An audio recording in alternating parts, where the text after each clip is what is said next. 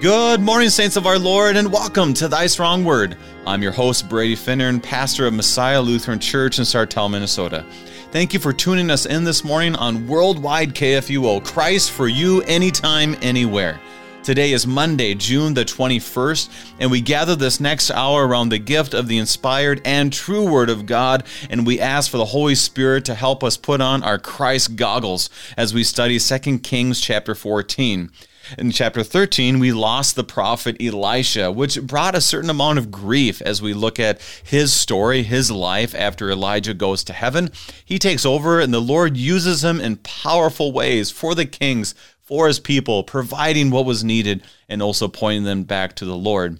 And here today, we hear of a Lord who is gracious and compassionate. At times it's hard to see that, but today we see it once again. And will the Lord continue to be compassionate? And will Israel make a comeback? They're kind of not in a great spot at this point, but we'll find out this morning. The gifts are ready for you. Thank you to our friends at Lutheran Heritage Foundation for your support of Thy Strong Word. Visit lhfmissions.org for more information, lhfmissions.org.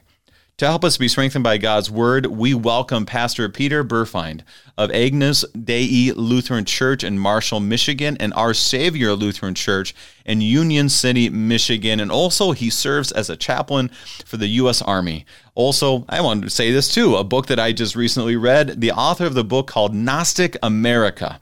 Pastor Burfeind, welcome back to Thy Strong Word. Hey, thanks for having me, Pastor. Glad to be on again. Yeah, great. Pastor Burfeind, tell us what's happening for you, your family, and the work of the saints in Marshall and Union City. Well, we're just as busy as ever. We stayed open all last year, and that I think that was ultimately a blessing for us. And now we're just kind of coasting into summer. We're in the middle of our VBS time, and I'm actually looking forward to getting a bit of a break from a lot of the things. But that's where we're at. You know, this is a question I have is in Minnesota, what happens is you hit Memorial Day and everyone just runs. Like it's like a sprint until Labor Day and maybe even a few weeks after Labor Day. They run to lakes. They run out of the state. They run here. What's it like in Michigan? Is it similar? Yeah, it's a bit of a, yeah, we get a lot of the travelers that during that time. It's not much of a vacation area. It's kind of a vacation area. In the area that we're at, so we get a few of the snowbirds are back for summer. That's good to see. Yeah, exactly. And they love being called snowbirds, by the way. I know that for sure. Yeah. Anyways, well, Pastor, last time we were together was in January, and so obviously a little different context for us Northerners, but it's the same Word of God, and we're in the Old Testament, which has been quite challenging. But as we look at any part of Scripture, we want to see Jesus, and so can you pray for us this morning that the Lord and the Holy Spirit would lead us? Absolutely. Let's begin. In the name of the Father, the Son, and the Holy Spirit. Amen. Amen. Gracious Heavenly Father, by your will, nations rise and fall. Grant from our study today that we might take comfort in your providential care for your people, knowing that you are our Father who loves us and chastens us according to your merciful intent. Through your Son, Jesus Christ, who lives and reigns with you in the Holy Spirit, one God, now and forever. Amen. Amen. Pastor Burfeind, is as we look at chapter 14, I'm realizing every time that we get through these chapters, I call this the dog days of 2 Kings. It can kind of drag, but also there's so many gems. So what kind of a background do you want to show us from what leads us up to chapter 14 to help us start off on the right foot today? All right. So you got several political or geopolitical things going on. Let's just first talk about the basic context. Israel is at this point a divided nation. Judah is in the south and Israel is in the north. Judah is in the middle of a reign of 4 God-approved kings, and we can talk about that later, but kings that aren't evil to their core, but they're not as great as David, but they're not called bad, they're actually called, somewhat good. Interestingly enough, a couple of them are not listed in Matthew's genealogy in the Gospel of Matthew, and we can talk about that. That's an interesting topic. So this is a period of these 4 kings who are God-approved, but yet not as good as David, and a couple of them aren't in Matthew's genealogy. And meanwhile, in the northern kingdom, you do have this resurgence by you kind of have Israel kind of has a flare before a fizzle. Israel has been tormented by Syria to the north and the Assyrians a little bit, and due to a variety of circumstances, they were weakened. Assyria and Syria were weakened, and during that period, Israel kind of filled in the gap, and you got the King Jehoash and Jeroboam who have quite a bit of success. But it's that success that instigates some of the northern prophets preaching against their luxury and their, kind of getting, forgetting about God in the midst of all their success. So that's a very interesting time. In fact, so that's point number one I wanted to say about the world context. Israel is a divided nation, Judah and Israel. Two, the major imperial power at the time was Assyria. And Syria, during this time of chapter 14, Assyria mm-hmm. is in this period of time between the two great leaders, Shalmaneser and Tiglath Pileser, right? Mm. Shalmaneser antagonized northern Israel a couple decades prior to this period, and Tiglath Pileser, of course, was the one that ultimately led Israel into captivity and ended the northern empire. So Assyria at this time is a weak player on the international scene. Egypt was weak, and they were actually taken over by a Nubian King Pi or Pi. I don't know how to pronounce that. So you got these three leaders in Assyria that are very weak. Syria at this time. Syria was always antagonizing Israel in the north, and the main instigator of that was King Hazael, who just was chipping away at Israel's land and constantly causing problems for them. But then Assyria attacked them, and Hazael was engaged in that. And during that time, Syria kind of ceased to be a problem. And while they were weak, that's when Jeroboam took them over and retook Damascus, actually. Now, what's really interesting about this period, and I think this is one of the more significant details of this period we're in, is right now we really have what we could call the beginning of the age of the prophets. So if you look at, when we think of the prophets, we just kind of think of, the prophets. They were in the Old Testament. And if you have to name them, you think Elijah, Elisha, Isaiah, Jonah, and you kind of lose track of where they fit on the timeline. But if mm-hmm. you place it on the timeline, it's really interesting. So in Israelite history, you got the early period. Moses, of course, was a prophet. And then during the age of the monarchy, you have Saul, David, and Solomon. You had Nathan the prophet, and then you had Samuel the prophet. Those are kind of the main prophets. And then the next stage was after the divided kingdom, and we just got the end of this. You had Elijah and Elisha. Now, these prophets, they kind of dealt with individual kings and dealt with individual issues, but it was only when in our period that we're beginning right today in chapter 14, that you started getting the prophets whose works find their way in Scripture. And there's a change in tone of what the prophets were doing, whereas Samuel, Nathan, Elijah, and Elisha dealt with kind of specific issues with the king. Now you first get Jonah and Amos and Hosea. You get Isaiah, becomes prophet in the reign of Uzziah in the southern kingdom, and Micah. And their whole message was a little different. They addressed Israel as a nation. They addressed Israel as having collective guilt for their sins. These were the first times the prophets' messages are written down. Mm-hmm. They often preach, Amos especially and Hosea were northern prophets who preached against the luxury that came as a result of the successes of Jeroboam. So you read Amos and Hosea, and they just you were idle and you were lazy and you weren't taking care of the poor. All these issues were predominant in northern Israel, and that's when the age of the prophets arose. So this is, I think that's a kind of a neat detail of this. Kind of we're in the weeds of these books, as you say. But one of the interesting stories that's happening right now is the rise of the prophets whose messages were ultimately written down in the prophets. And that is so helpful. because it's so easy to try to read the Bible. And we do this in our reading programs, you know, Genesis to Revelation. It must have like started in zero or, 4400 BC, and then it just went to 100 AD, and everything just kind of went in order. Well, that's part of the reason why people get confused, is because we haven't lined this up well, and part of it is because we don't understand it well. And yeah, you do hear that. You have Jeroboam is there, and right in the midst of that, you have Amos written. You have Isaiah shows up a little bit later in 2 Kings. Now, just because I'm a naive guy, are you saying today when we talk about Jonah, we're talking about the real Jonah that we talk about as kids? Yeah. Yeah. I mean, and you start to get the background of Assyria was kind of weakened during this period. And because they were weakened, and also this is an I ran across this in my studies, there was a major earthquake in the middle of Jeroboam's reign. There was a major famine. And then there was an eclipse.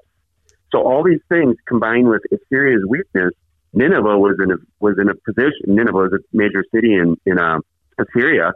They were having some, you might say, confidence issues, because of all this stuff going on. And so Jonah goes up there, and it's also interesting. One of the commentaries I was reading of why did Jonah at first not want to go up to Nineveh, and he was kind of reflecting the age or his political circumstances where.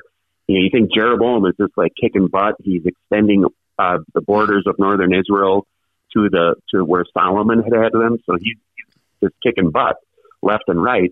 And then Jonah lives in that, and he's doing his job, but he's kind of enjoying it. He's kind of thinking like, "Hey, Israel's pretty awesome." You know, he's got a heightened confidence. And then God says, "Hey, go talk to this empire that's an aging empire that's dying and struggling, and go tell them they need to repent." And he's like, "No." And that stinginess on the part of Jonah reflected the stinginess that was going on in northern Israel. They weren't taking care of their poor. They weren't, however you want to put it, but justice, let justice flow down, that was that era. So yeah, it's very interesting to see that the geopolitical circumstances behind the prophet's message. And this is very similar to when we read the book of Acts. And then if you're able to see when he goes to Galatia or when he goes to the Thessalonians or Berea and to Corinth, then you're able to read and see the context and able to read those epistles. Once again, we kind of plow through it as opposed to seeing much of that culture and context that is there. And even then, and this is what I love about how I hear in your voice, like, wow, look at this. This is really fascinating. You've been in the Word of God for quite a while. I've been in it for quite a while. And for us, it's like, wait, Jonah's in here. How'd he get in here? How'd he get in there? That kind of thing. And so we're always learning. It's a big book. There's always more to learn, and there's always more Jesus to find as well. Any other thoughts on the context here, Pastor, before we begin? Oh, no, I think I covered it there. I just wanted to give the world context. And pretty much, I guess in general, we could say that Israel and Judah were having a reprieve from the imperial powers, sure. and so they were able to have some success. I think that in general is sort of the story going on here. Very helpful, very helpful. So let's begin. Open up your Bibles and let's go. Reminder to our listeners: we'll be reading from the English Standard Version of Holy Scripture, 2 Kings chapter 14, and we will read the first 6 verses. In the second year of Joash, the son of Jehoahaz, king of Israel, Amaziah, the son of Joash, king of Judah, began to reign. He was 25 years old when he began to reign, and he reigned 29 years in Jerusalem. His mother's name was Jehoiadin of Jerusalem, and he did what was right in the eyes of the Lord Yahweh, yet not like David his father. He did all things as Joash his father had done, but the high places were not removed. The people still sacrificed and made offerings on the high places. And as soon as the royal power was firmly in his hand, he struck down his servants who had struck down the king, his father. But he did not put to death the children of the murderers, according to what was written in the book of the law of Moses, where the Lord Yahweh commanded, fathers shall not be put to death because of their children, nor children be put to death because of their fathers, but each one shall die for his own sin. Now, once again, I found this interesting, is that one of our guests talked about how not only does the sin start to look the same in Judah and Israel, but even the names start to look the same, which I thought was really funny as you read through it. But so tell us what's happening here in these first 6 verses of chapter 14. So Joash, again, is he did right in the sight of the Lord. And that essentially is shorthand for he centered worship in the temple. Mm. He got the temple. He didn't blatantly, like some of the previous kings who were called evil, just cut off the temple worship and destroy the temple. I mean, his father was the one that was involved in the renovation of the temple and restoring the temple worship. So like David, he had that righteous element. So his final verdict is he's right in the sight of the Lord, yet not like his father David. He did everything as his father had done. So how was he not like his father David? Well, his father David was committed completely to the Lord in heart, mind, and soul. He had none of these high places thing going on. Okay, and that was his weakness. However, the high places were not taken away, and the people still sacrificed and burned incense on the altar. So there's a couple points I thought of as I went over that. Number one is, I mean, think of David. David committed adultery, killed someone, which is breaking two commandments. Mm-hmm. There's no mention that Amaziah did any of this. Did I get that right? Yeah, Amaziah. Mm-hmm. We're in Amaziah, right? Yep. There's no suggestion that he did any of that, but yet he was ranked lower than David because of his breaking of the first table of the first three commandments. And I find that significant. All sins can be forgiven, like Jesus says. And even in the Old Testament, the breaches against the second table, the fourth through the 10th commandments, the Lord has forgiveness for those. There's sacrifice for that. But the thing that really gets him upset is when people undermine the first three commandments, which have to do with him and our relationship with him, our worship of him, our observation of his laws and being faithful to him. Yeah. So Amaziah keeps on the temple worship, but because of these high, in other words, in God's ranking system, adultery and murder are not as bad as this worshiping at the high places. I find that very interesting because that gets into spirituality. Now, what was going on with these high places? These high places were where the earth goddess of Canaan was worshipped. Mm. And boy, that's a whole Bible study on its own. It is. What's going on there. But that's actually a fascinating topic. It's the Asherah poles. It's the fertility cults that went on. Mm-hmm. You mentioned that, I've written a book on Gnosticism, and really this is ultimately a Gnostic type of cult. And it has to do with, you call it a fertility cult, and we talk about, sacred prostitution and sacred male prostitution, and there's some real wacky things going on. The sacrifice of children, the passing of the children through the flame is all part of this. But really, I mean, one of the commentaries I read, it said, they call it a fertility cult, but really it's a philosophy. It's a philosophy of life. It's a whole system of thought that wasn't just a bunch of crazy bad people doing crazy bad. I mean, that's ultimately what it was. But there's actually something going on behind this. And what it is, it's ultimately people wanting to return to, I'm not going to say this gets really involved, but people wanting to return to the oneness from which they came and believing that their participating in this ritually will further the fertilization of the earth. Sure. And so it's about the disillusion of our very being going hand in hand with the rebirth of the creation. And if you really get into it, it's very fascinating, but we got the same thing going on today. That's the bottom line. Yeah. These cults practice dismemberment, castration, self-castration, kind of like the transgenderism movement. They practice ritualistic homosexuality. We still have these sins. We still have these pagan ideas because they come from deep within the human psyche. And, to the extent that people still dabble in these things today, the Lord will look at them and say, hey, yeah, you're pretty good. You never killed anybody, never committed adultery, but you dabbled in these pagan ideas that were out in society. And for that, you're a few notches down from where you could be. And I think how you put that in simplistic understanding of the Ten Commandments is that we are not saying that when a father or a mother commits adultery, that does not have severe consequences. It does. Right. When you murder someone, clearly that has severe consequences, but those can be forgiven. But right. when you are desecrating the Lord, when it says high places, it's fascinating too. I remember talking with this last week with Pastor Tice on chapter 12. It says the same thing. High places is mentioned majority of the time in 1st and 2nd Kings, and it's to represent these places that they would have sacrifices, which at first you're like, high places must be a good place, you know, must be like my local Lutheran church, you know, on the mountain or something.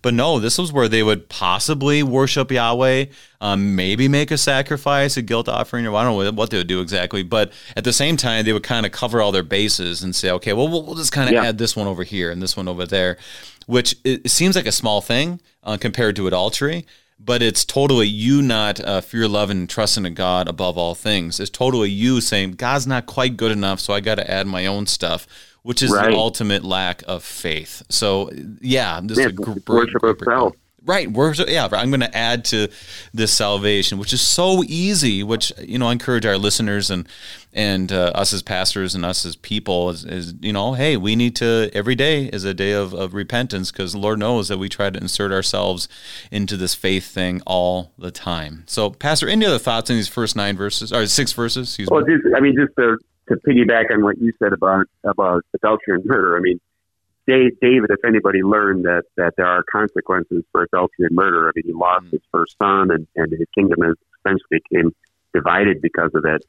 There's all sorts of consequences for these things, but yet in God's estimation, when he's looking over the life of someone, you know, it's our whole faith, right? God credits our faith in him as our righteousness. David did that, whereas Amaziah didn't. Right. He kind of had this element of paganism going on, and for that reason, he was not in the same level as David.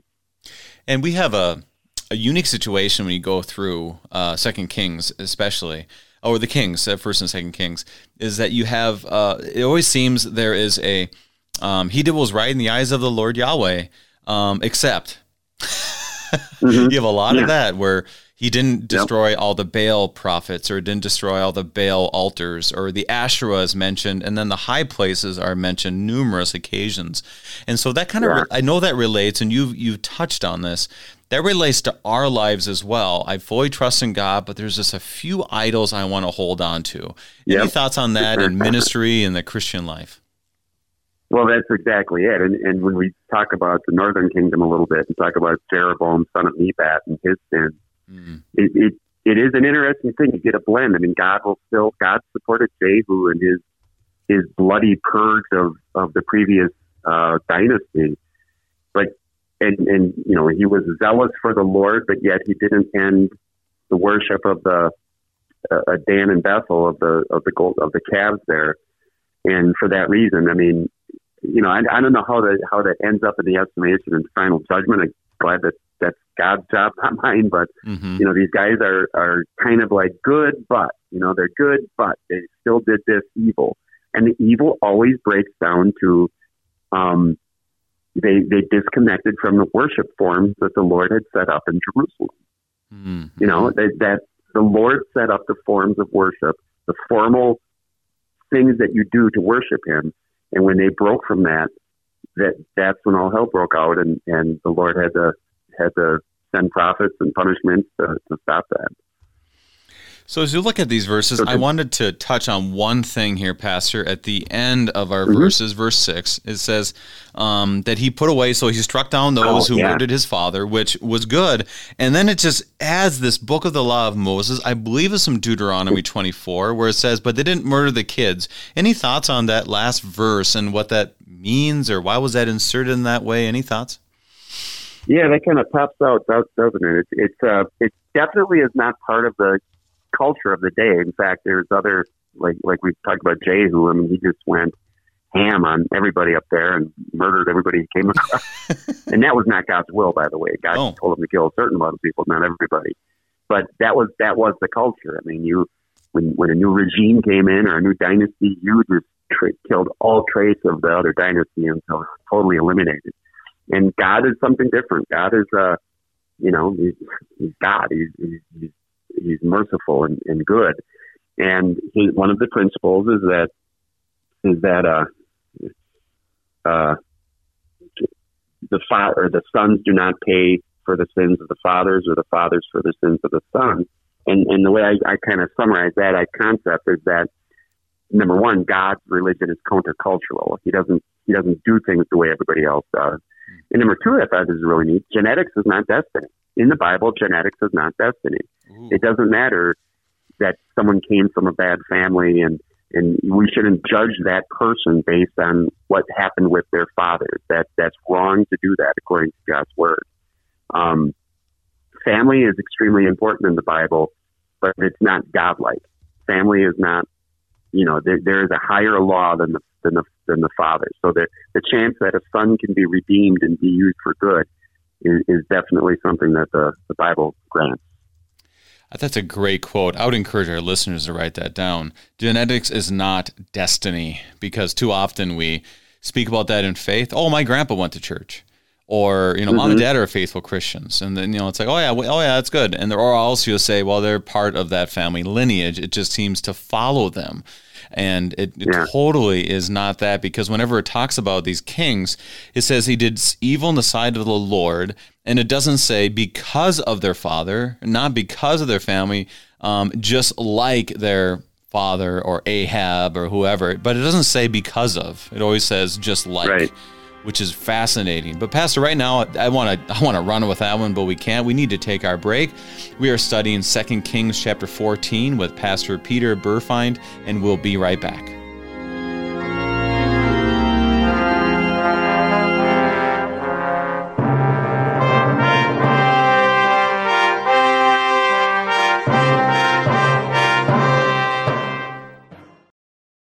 On America's college campuses, doors are open to sharing the good news of Jesus Christ. The number of international students studying at American schools has more than quadrupled over the past decade. For many of these young men and women, it's their first time living in a free society where they can ask questions about Christianity. You can help answer their questions. Go to lhfmissions.org and partner with the Lutheran Heritage Foundation to translate good Lutheran books into languages these students can read and understand. lhfmissions.org. And welcome back. We are studying 2 Kings chapter 14 with Pastor Peter Burfeind, and we might not be able to get through the chapter the way we're going right now, but there's so much to unpack, and it makes you realize how much the Word of God applies even to today. So, Pastor, I just want to give us one last opportunity before we have to plow through quite a bit here, but those first six verses tell us a lot. Any last thoughts that you have before we move on? No, go ahead. We got left to it. All right, sounds good. That's right. Verses 7 through 10.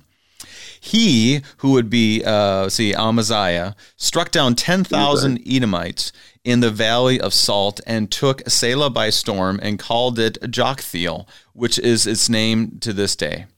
Then Amaziah sent messengers to Jehoash, the son of Jehoahaz, son of Jehu, king of Israel, saying, "Come, let us look at one another in the face." And Jehoash, king of Israel, sent word to Amaziah, king of Judah, a thistle on Lebanon sent to a cedar on Lebanon, saying, "Give your daughter to my son for a wife." And a wild beast of Lebanon passes by and trampled down the thistle. You have indeed struck down Edom, and your heart has lifted you up. Be content with your glory and stay at home, for why should you provoke trouble so that you fall, you and Judah with you? So, he gets a parable in here, kind of a surprising one, but Amaziah is, he's convinced that he can take on the world. He took on the Edomites and boom. And now, let's go after these other guys. Let's look at them face to face, man to man, and explain what happens. And maybe you have a good way to interpret this parable. What do you think? Well, just the whole situation here. I mean, it's first off, it's interesting, and the Bible gives these very interesting character studies of people. I find that always very interesting. You can totally see that. But I do want to talk about something, because God put it in his heart to do this. We learned this from 1 Chronicles 25. God put it in his heart, and I want to talk about that for a second. Ah. But let's just look at the Edom. Edom is kind of a sad chapter in biblical history. Edom is the children of Esau. Esau, if you remember his whole story, got kind of deceived out of the father's right, but Edom were his children. And throughout their history, they kind of have this sense of being angry at Israel. Just like Esau was angry at Jacob. Edom is angry at Israel because of just whatever. They're like jealous or whatever. They're kind of mountain people, maybe a little bit of hicks, kind of a little bit of sense of that. And when Israel was passing through Sinai and wanted to go into Israel, Edom said, no, you got to go around us. That's right. That's and right. So that delayed their entire entrance into Israel by several years. So then, and then later, David's general Joab went in and just slaughtered 10,000 of them. During this period, I think, Edom is not ruled by a king, but by a regent. And because their king Hadad had escaped to Egypt. But anyways, eventually they get wiped off the map. And in the book of Amos, actually, which is chronologically is coming up pretty soon, when Judah was taken off into captivity, the Edomites stood by and said, "Serves you right," you know. And for that reason, God said, "I forgot about that." Yeah, God said, "You're done. You know, we're done with you. Your anger for Jacob never ended, and for that reason, you're going to be wiped off the earth." So that's the story of Edom. Yeah. So from there, he beats him. I mean, maybe this wasn't that impressive, or maybe it was. And as you said a little bit about 2 Chronicles. So tell us about what is the insight you have in 2 Chronicles? I believe chapter 25, okay. You're saying? Yep. Okay, so, 25. So Amaziah goes down to Edom, and he's real dumb. I mean, you get the sense of this character that, you know, which gets back to that whole thing. But he kept his temple worship going, so that makes him good. But he's kind of a dumb ruler. So he takes over Edom, and what does he do? He takes over God. And one of the prophets, a man of God, comes to him and says, "Why are you going after their gods? Their gods didn't protect them. Now you're going to take their gods." Right. You know, why would you take these ideas from a neighboring culture that were so successful for them that they failed with them? Mm-hmm. So, but he takes these gods and he brings them back to Israel, and this takes off God. So it says that God put it into his heart to get all cocky and confident with Jehoash, is that right? Yeah, Jehoash, mm-hmm. in northern Israel, and to kind of pick a fight with this guy. And Jehoash basically says, "You don't want to make this fight. You're going to lose. You're going to lose big. It's not going to be pretty. You don't want to pick a fight with me." You know, kind of one of those. And Amaziah is like, "No, we're gonna fight. Let's go. I just beat Edom. I'm going to beat you too now." And Chronicles informs us is that God put it in his heart to do that. Wow. And what I find fascinating about that in terms of application for today is that we oftentimes wonder, you know, where do these motives come from? Where, you know, with China or modern day Syria and where was there? Oh, Israel and Hamas and all this. Like, who's putting it into the people's hearts to do this? And there's a cool little passage from Revelation 17, verse 17. And it's a very momentous time in divine cosmic history. It's when all the kings of the world give their crowns to the Antichrist. And, you know, this is a moment that Christians are terrified of. And, oh, this is going to be awful for the church, and this is bad, and we should try to prevent that as much as we can. But Revelation 17:17 says that God puts it into the king's hearts to do these things. So God is definitely behind the scenes working all these things for a reason, even the bad things. I mean, think about so if you follow the rest of this story, God puts it into Amaziah's heart to attack Jehoash. Jehoash comes down and just smokes them, goes all the way to Jerusalem, destroys some of the wall, ransacks the temple, plunders the temple. God knew all this was going to happen. In fact, he put it into action for it to happen. God knew that these people were going to come and plunder his house, and yet he was behind that, because he's got something bigger in mind. And that should give us comfort to know that God is ultimately in control. And sometimes he chastens us. And we need to know that this is God's orchestration going on. Now tell us a little bit about and that's very helpful, because I've tried to do this. I thought to myself, today that how great would it be if we just had a Bible study on 1st, 2nd Kings, 1st, 2nd Chronicles, and just plow through the whole thing. Well, that would take all year, and that's why it's such a difficult thing to do, but it definitely clarifies things. And as you said, the Lord led him to go to this place, and kind of like the Holy Spirit led Jesus out into the wilderness, is that God does this, and it's for the good of us to see God at work and to bring repentance to our hearts, and also to once again point us to the true gospel. So definitely, God has good in store, but yet it's sometimes hard to see that. Now, to take a step back, he has this parable, and I want to read it too, and I just want to hear how you would explain this, because I love parables, so I love it when people explain them. Verse 9, a thistle on Lebanon. So this is Joash talking to Amaziah. A thistle on Lebanon sent to a cedar on Lebanon, saying, give your daughter to my son for a wife. And a wild beast of Lebanon passed by and trampled down the thistle. So that's kind of the parable. Any thoughts on what he's saying here? You know, I looked at that and I was trying to figure it out. Some of these parables in the Bible are strange, to say the least.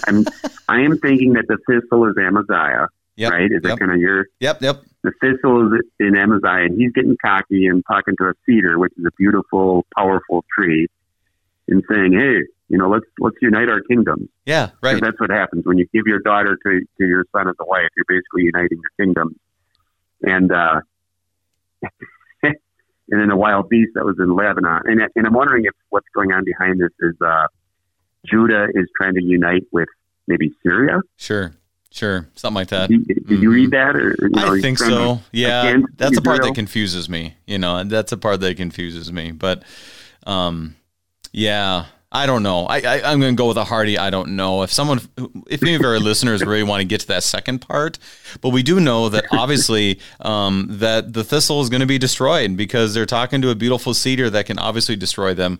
And now you're testing it, and the reality is that we're not destroying you. You're basically destroying yourself is kind of something I was reading in it as well. Right. And so, yeah, if anybody has an insight, we've been getting a lot of great emails lately, kind of just clarifying things for us. As I say, the greatest theologians on the air right here on KFUO. So help us out here as well. So Pastor, anything else in those verses before we move on? Oh, this the picture you get of Jehoash, king of Israel, is a capable king. You know, he kind of is acting the part of the more mature, you know, seasoned king, saying, you don't want to pick a fight with me. And Amaziah, you definitely get a picture of just sort of this, you know, official. Right. And it's kind of ironic just because Jehoash was 7 when he started reigning. But this goes into the importance of mentoring. Who was the one that was by his side all those years was Jehoiada, the priest. And so you definitely have that understanding of the mentoring that we see that in our own lives, the importance of having faithful mentors in our lives that will kind of steer us in the right direction. And you definitely see that in Joash. Can I correct you online? What's that? What's that? You said Joash was, you were talking about the father of Amaziah who is I'm sorry. Correct me online, please. King of Israel. Yeah, right. What's that? Please do correct me. I was wrong on that. You're right. So this is Jehoash, king of Israel, and I think he was mentored, by Elisha. So he would have been the one guiding him. Good call. And I just remember this in the text when Elisha, you did this in your last show, but when Elisha was about to die, I think it was Jehoash who cried out the same thing that Elisha cried out after Elijah. Absolutely. My father, that's the chariots of Israel. So that was Jehoash of Israel. Oh man, I my mind is all over the place. But yes, same name though. I got the name right. You know, I got that. I know that's what gets so confusing. I love it. Thank you, Pastor, and greatest theologians on air as our guest as well. So let's keep moving on here. 11 through 14. But Amaziah would not listen. Now, there it is. So Jehoash, king of Israel, went up, and he and Amaziah, king of Judah, faced one another in battle at Beth Shemesh, which belongs to Judah. And Judah was defeated by Israel, and every man fled to his home. And Jehoash, king of Israel, captured Amaziah, king of Judah, and son of Jehoash, son of Ahaziah, at Beth Shemesh, and came to Jerusalem and broke down the wall of Jerusalem for 400 cubits, from the Ephraim gate to the corner gate. And he sees all the gold and silver and all the vessels that were found in the house of Yahweh, and in the treasuries of the king's house, also hostages, and he returned to Samaria. So, Amaziah is excited to get into this battle. Jehoash says, all right, here we go. And what happens in this battle? He gets decimated. It's destroyed. Judah, Jerusalem gets plundered. The walls get ransacked. And again, to me, it's just, just God puts it into his heart, knowing that this is going to result in his own house getting ransacked. And I just find that very interesting. God is, he lives in the heavens. The temple is just a tool in his greater plan that he's willing to break apart when need be. And so, like Joash said, you're going to do this, and it's not going to end well. And it does happen that way. And one of the humbling things I found in this is, to this point, you have Judah and Israel clearly not together. I mean, they're a divided kingdom. Mm-hmm. But you don't. Is this the first time? I think it is. And this is something for you, Pastor, or for others. Is there another time where they battle each other and then one takes over the other to this point? I don't think there is, but do you know? Yeah, I'm not going to say authoritatively, because I feel like it kind of went back and forth. I think there were times when maybe one was, I don't know.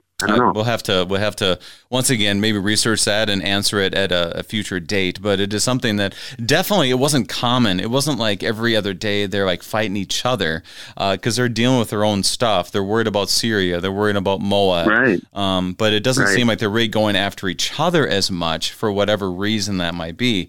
They got problems, no doubt about it. And Assyria will come in later, and Gath, and just different situations. But here it's just a blatant head-to-head battle, and it does not end well, and everything is taken out, and just a blatant disregard, obviously, and a problem of faith. I would say those first three commandments, as you said so well to this point. Other thoughts you have on these verses? I'm always struck by the amount of time God spent on focusing on Israel, Northern Kingdom, because you'd think that once they severed themselves off from the temple from Judah, that would kind of be it for Northern Israel. But yet there's certain hints that I think Northern Israel, in a sense, kind of prepares the way for the Gentiles, for our understanding of the Gentiles. When you have a people that are kind of like, hey, you're not part of the Jews anymore. And God's kind of, because that was the land of the Samaritans. I mean, that ultimately became the land of the Samaritans. And one of the big issues, and this is the ministry of Elijah and Elisha, or Elijah, was that, the big problem was that to call upon the name of the Lord, you had to be in Judah. You had to be in Jerusalem, because that's where the temple was. And that's where the Lord said, I will put my name in Jerusalem. Well, what does Elijah do? He has a battle with the gods, battle with Baal up in the northern kingdom. Right. And he's calling on the name of the Lord at a place away from Jerusalem. So I think Elijah lays down the foundation for this idea that there can be a religiosity separate from Jerusalem that is legitimate, that's centered on the name of the Lord. And I think ultimately that paves the way for the church, where, yesterday we called upon the name of the Lord, and the Lord is present. And so I find that interesting about why the Lord still even deals with Israel, knowing that they're going to fall away from him, knowing that they've rebelled against him, yet he's sending Elijah up there, Amos, Hosea, Jonah. They did all their work in the northern kingdom. That is, so I just find that interesting about Israel. Yeah, and much of Elisha's work, you have Naaman, obviously, was a part of this too, a Syrian. The amount of work that goes into, now my mind is running a mile a minute, not worried about the names as much, because I got those wrong anyways. But you see all this, the siege in Syria, Hazael is mentioned so much, and you look at the land and what God is doing outside of Jerusalem. It's already evident that this would be a Jerusalem, Judea, Samaria, and the ends of the earth type of acts of the world. This is fascinating. Yeah. Wow. You should to Nineveh. Yeah, right. To Nineveh. Yeah, you should write a book on this. I think you should just write another book. just get this hashed out. No big deal. You're not busy or anything. So, So this is a great reminder for us. One, listen to God. I think that's a good reality here, and that in repentance. I mean, that's what we see over and over again. That we are never far away from basically everything being taken from us, and because of a lack of faith. And so that's where we are in verse 14. So anything else before we move on? No. Let's keep going. Verse 15. We'll go through 22. Now the rest of the acts of Jehoash that he did, and his might, and how he fought with Amaziah king of Judah, are they not written in the book of the Chronicles of the Kings of Israel? And Jehoash slept with his fathers and was buried in Samaria with the kings of Israel, and Jeroboam his son reigned in his place. Amaziah, the son of Joash, king of Judah, lived 15 years after the death of Jehoash, son of Joahaz, king of Israel. Now the rest of the deeds of Amaziah, are they not written in the book of the Chronicles of the Kings of Judah? And they made a conspiracy against him in Jerusalem, and he fled to Lachish. But they sent him after him to Lachish and put him to death there. And they brought him on horses, and he was buried in Jerusalem with his fathers in the city of David. And all the people of Judah took Ahaziah, who was 16 years old, and made him king instead of his father Amaziah. He built Elath and restored it to Judah after the king slept with his fathers.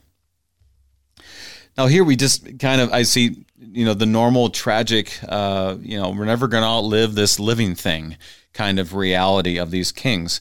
But what's happening here? There's a number of different moving parts. Where do you want to start? Well, I got caught up on the, these verses just are the typical, like, so-and-so died and so-and-so replaced him. He lived this many years, and it's kind of like, ugh.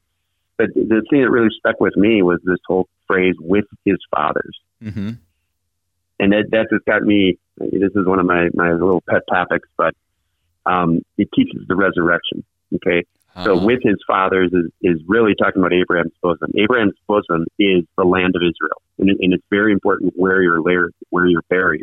But what I find very interesting about this language here is he's with his fathers. In other words, the identity of the person who passed away is located in the body of the buried one. Oh. And it's the same thing going on when Jesus goes up to the young man, the son of the widow who had died, and he looks at the corpse laying there, being carried outside of town, and says, "Young man, I say to you, arise." In other words, our identity is located in our bodies, in our physical selves, and where we're buried. And it's exactly as Jesus says, is we're not dead, we're sleeping. Right. So it's not like Amaziah, his body was just a carcass and just a cloak that he threw away, and then his spirit floated off somewhere else, but that he is with his fathers, meaning where their bodies are, meaning one day these bodies are going to rise up from the dead. And so I think this teaches the resurrection here. But beyond that, that's the rest of this, I don't know. Yeah, because and that's a great point of the physicalness of when someone dies, that you bury them, and that's where they are. But we'll talk a lot of times, they're still looking over me or something along those lines. And right. The language is helpful in the sense of that they're with the Lord, if you think of it that way. Right.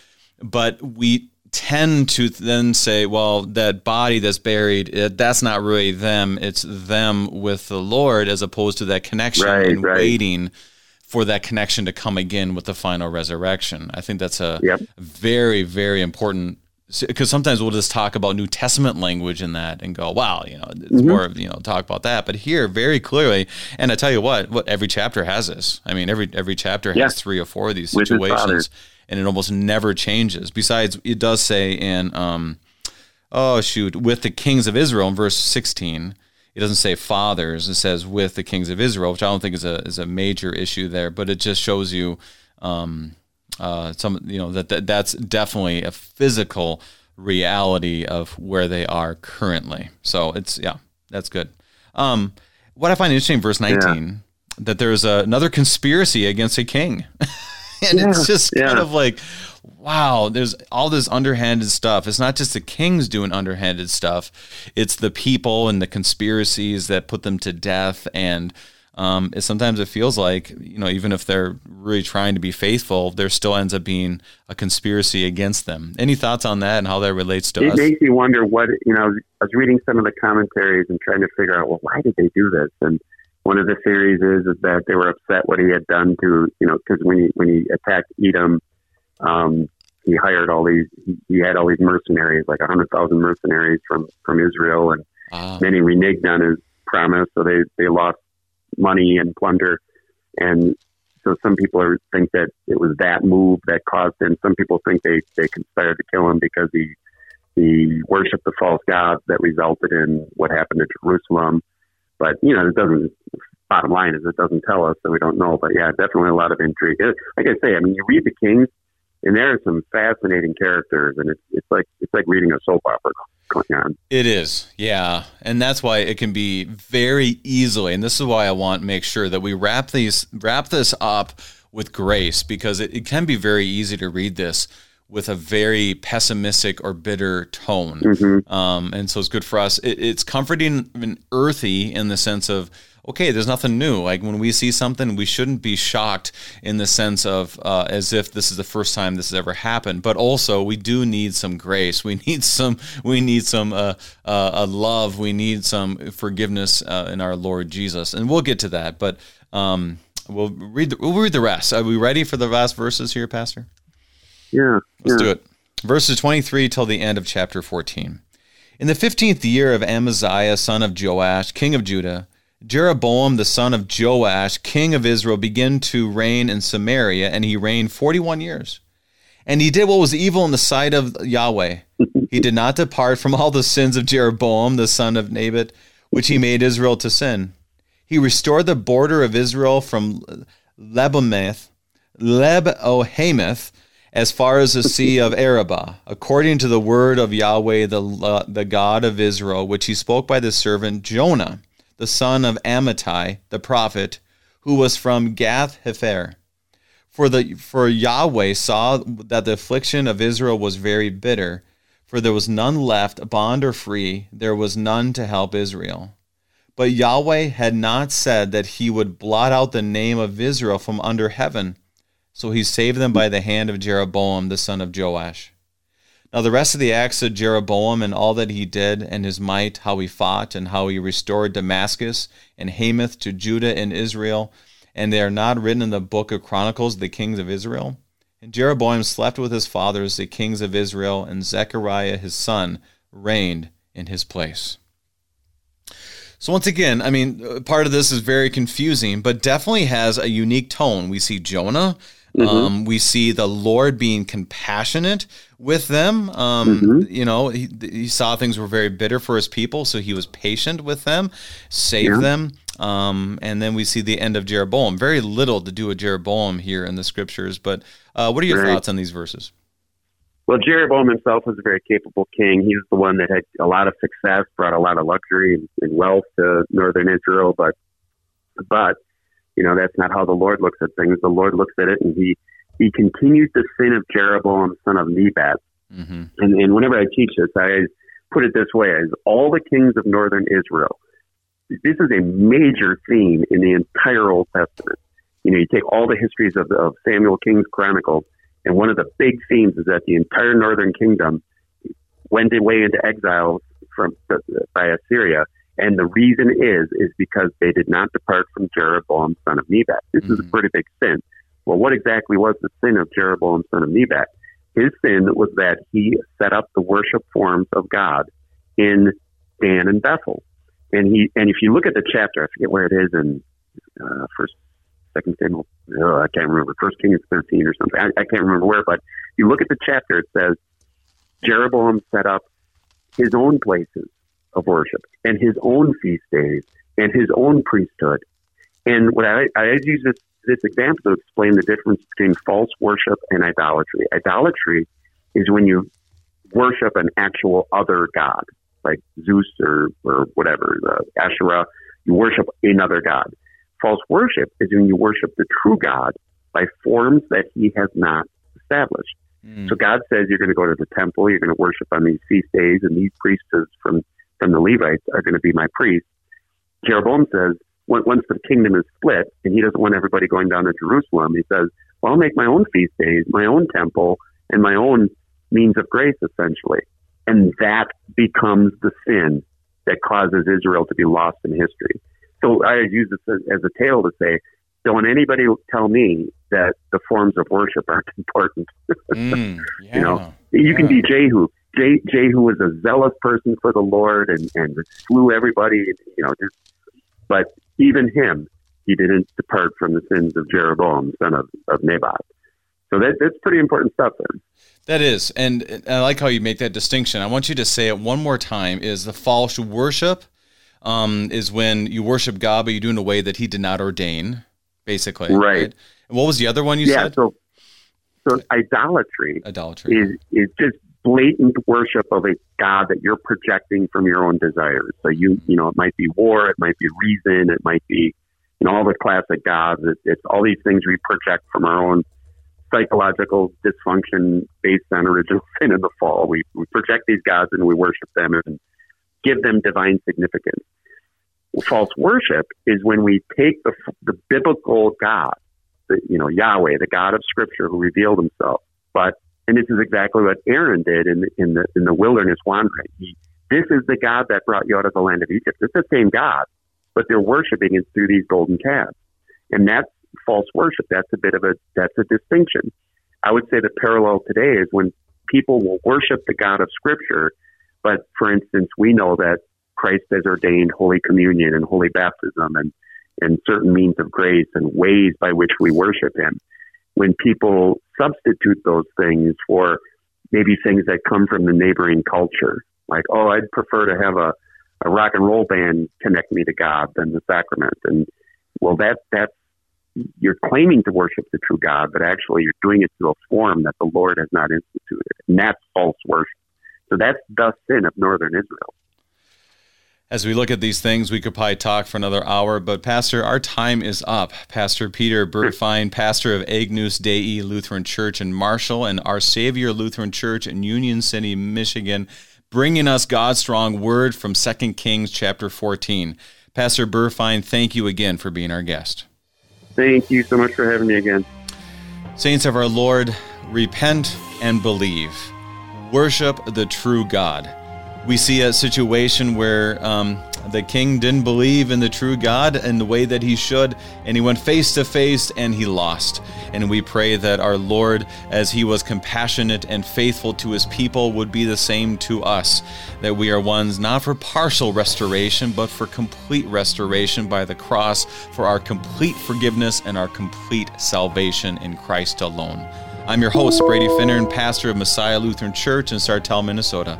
Thank you for joining us, and the Lord keep you safe in the palm of his hands.